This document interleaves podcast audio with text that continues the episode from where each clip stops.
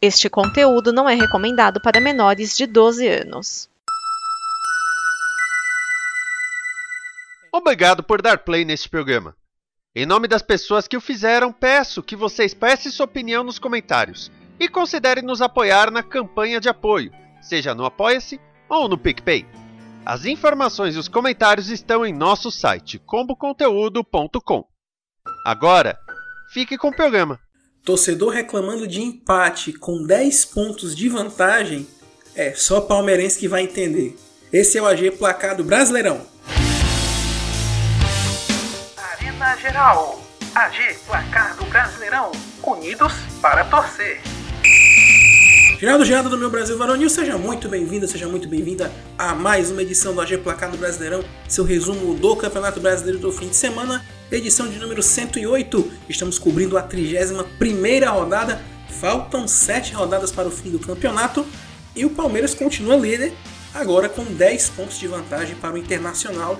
A briga segue, mas está muito difícil o Palmeiras não ser campeão. Mas calma, o torcedor do Palmeiras sabe que não pode contar com o ovo né, naquele canto da galinha. Além disso, vamos falar de outros jogos. Briga pelo Z4 continua firme, briga por Libertadores, pré-Libertadores também segue quente. Vamos começando os jogos da semana.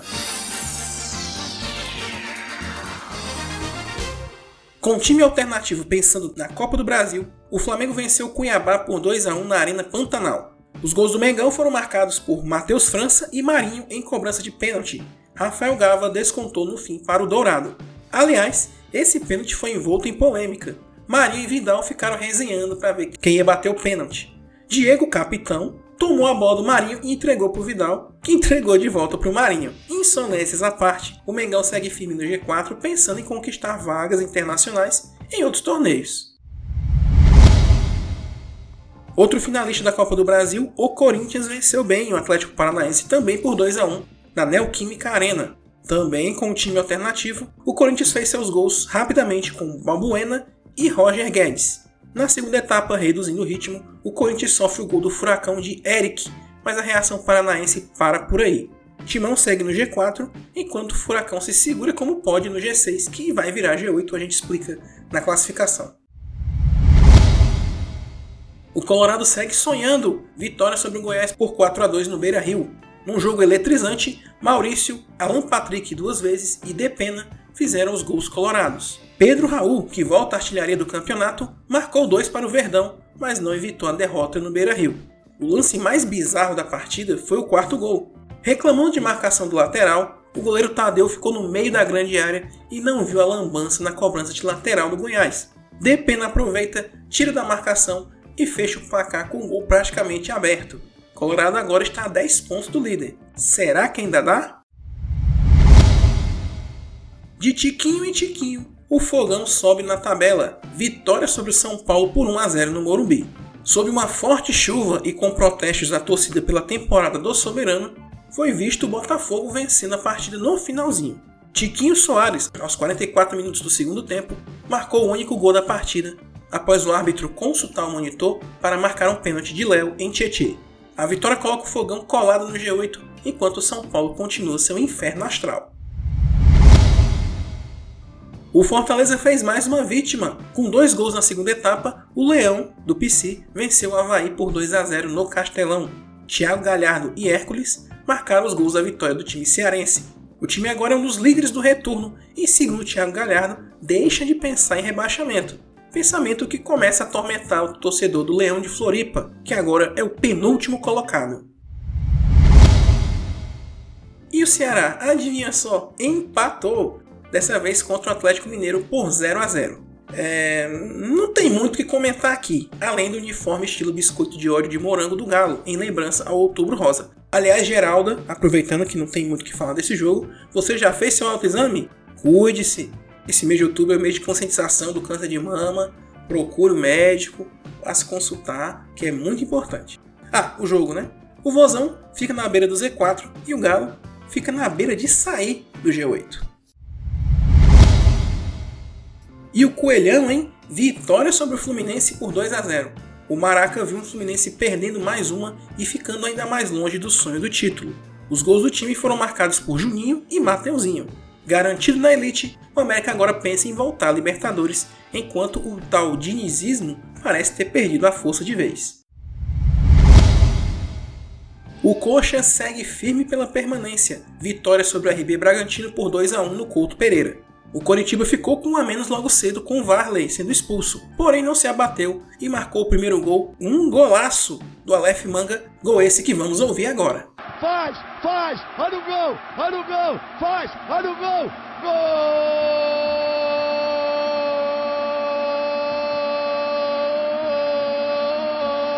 Na voz da rodada da semana, esse golaço do Aleph Manga pelo Curitiba abrindo o placar vai ser narrado pela Rádio Transamérica de Curitiba pelo Edgar Araújo. Aliás, o Aleph Manga, depois, em entrevista, falou que esse modéstia à parte era um gol melhor que do Pelé, rapaz. O pessoal tá pegando no pé do Pelé, rapaz. Que que é isso? Mas foi um bonito gol, evidentemente. E vamos ouvir como foi a narração desse gol lá pela Transamérica de Curitiba. Fabrício Daniel tenta o lançamento, bola boa solta para elevação, pegou a Aleph Manga entrando na velocidade, Manga dominou, encarou, foi para a área, fintou, vai fazer, olha o golaço aí!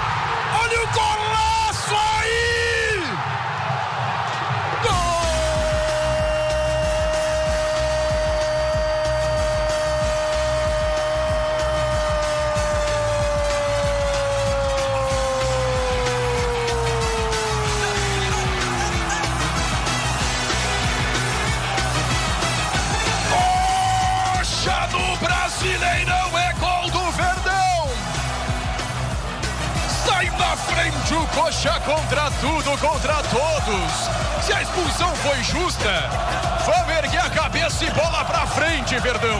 Olhos nos olhos contra o Bragantino. Um bom lançamento desses dois que estão sendo responsáveis pelos gols do Coritiba. Fabrício Daniel, lindo lançamento, Aleph Manga pegou, meteu uma finta no zagueiro, o goleiro saiu e ele frio gelado, só cavou por cima do Cleiton. Golaço! Golaço, golaço, golaço, golaço, golaço, golaço, golaço! Coxa no gol do Pereira. Aleph Manga, mangalizou, mexe no placar da Transamérica. Tá na frente o Verdão!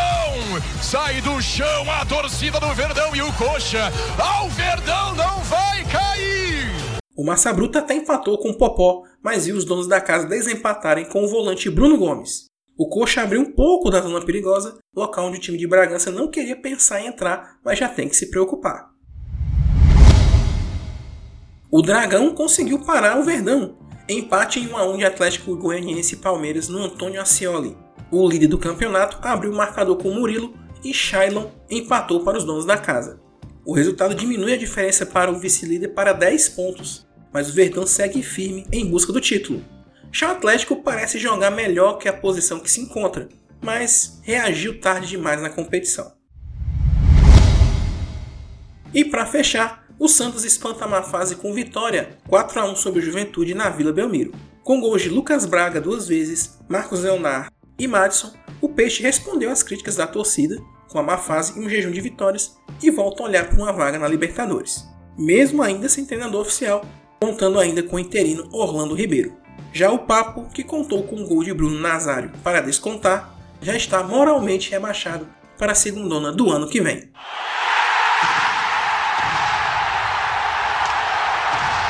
Classificação do Campeonato Brasileiro, chegamos na rodada de número 31 e o Palmeiras segue firme pelo título com 10 pontos de vantagem para o segundo colocado. Vamos à classificação. Líder Palmeiras com 67 pontos, 10 pontos atrás o Internacional com 57. Fechando o G4, os finalistas da Copa do Brasil, Corinthians com 54 e Flamengo com 52.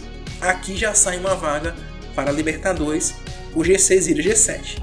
Em quinto, o Fluminense com 51 e sexto, o Atlético Paranaense com 48. O Atlético Paranaense joga com o Flamengo na final da Libertadores, logo surge mais uma vaga. Então nós temos um G8 na verdade. Então, Fluminense e Atlético Paranaense estariam indo para a Libertadores também. Quem está indo para a pré-Libertadores nesse momento, Atlético Mineiro com 47 e América Mineiro com 45 pontos. Quem está na nova zona da Sul-Americana, Botafogo com 43, Fortaleza com 41, Santos e São Paulo com 40, RB Bragantino com 38 e Goiás com 38 pontos também.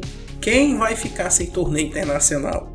E na Série A, ano que vem, por enquanto, Coritiba com 34, Ceará com 33. E no Z4, Cuiabá com 30, Atlético Goianiense com 29, Havaí com 28 e o Juventude moralmente rebaixado com 20 pontos na lanterninha.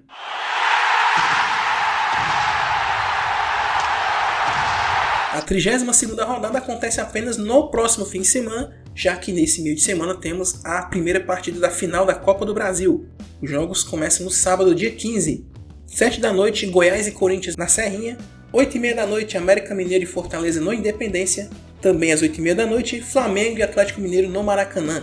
Domingo 4 da tarde, no Allianz Parque, Palmeiras e São Paulo. No Castelão, Ceará e Cuiabá. 6 da noite, no Newton Santos, Botafogo Internacional no Alfredo Jaconi, Juventude e Atlético Goianiense. 7 da noite do domingão, dois jogos, Havaí e Fluminense na ressacada, Atlético Paranaense e Coritiba, olha o Atletiba, na Arena da Baixada. E segunda-feira fechando a rodada, 8 da noite na Bia Bichedi, Bragantino e Santos.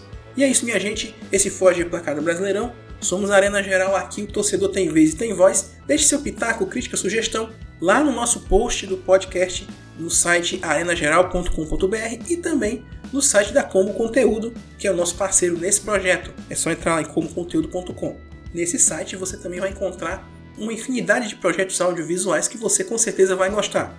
E também o financiamento coletivo para você ajudar projetos atuais a se manterem e novos projetos surgirem. É só acessar comconteúdo.com para saber mais.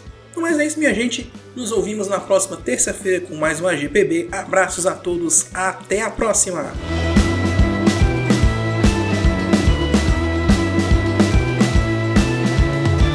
Esta é uma produção da Combo. Confira todo o conteúdo do amanhã em nosso site comboconteúdo.com.